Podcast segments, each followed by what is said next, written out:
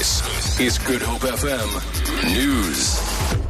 Die DA sê hy sal die voorval waarin 'n EFF LP na bewering die K-woord teenoor een van sy lede gebruik het, na die Menseregte Kommissie en die Parlementêre Etiek Komitee verwys.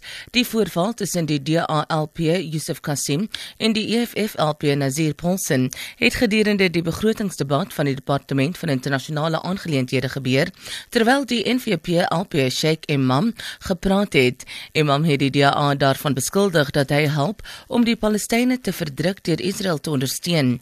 Die DA en die EFF het daarna 'n woordewisseling betrokke geraak waar tydens die kampwoord geuiter is wat 'n barbaar en ongelowig in Arabies beteken.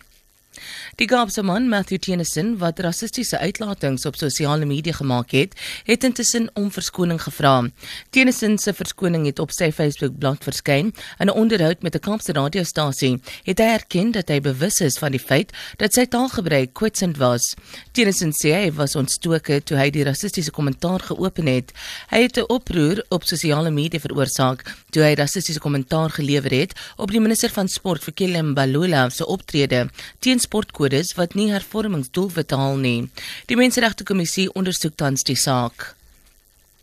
Die minister van Justisie, Michael Masuta, sê toestelle om selfone op te spoor gaan in meer gevangenisse gebruik word om misdaad en samewerking tussen gevangenes en amptenare uit te roei. Dit volg na 'n aantal klopjagte waarin onwettige selfone gevind is. Masuta sê die opleiding van personeel om die toerusting te gebruik is al reeds in sewe gevangenisse afgehandel. Hy sê die departement van gesondheid het ook toestemming verleen dat liggaamskandeerders geïnstalleer kan word. Die installasie daarvan het reeds in Johannesburg by by St Albans, Polsmoor en Gossie Mampuru begin. Die rand het meer as 2% teenoor die verskeie geldeenhede teruggesak. Dit word toegeskryf aan maatskappye wat na die lang naweek Amerikaanse dollars gekoop het. Die rand het gister teen R14.63 teenoor die dollar verhandel.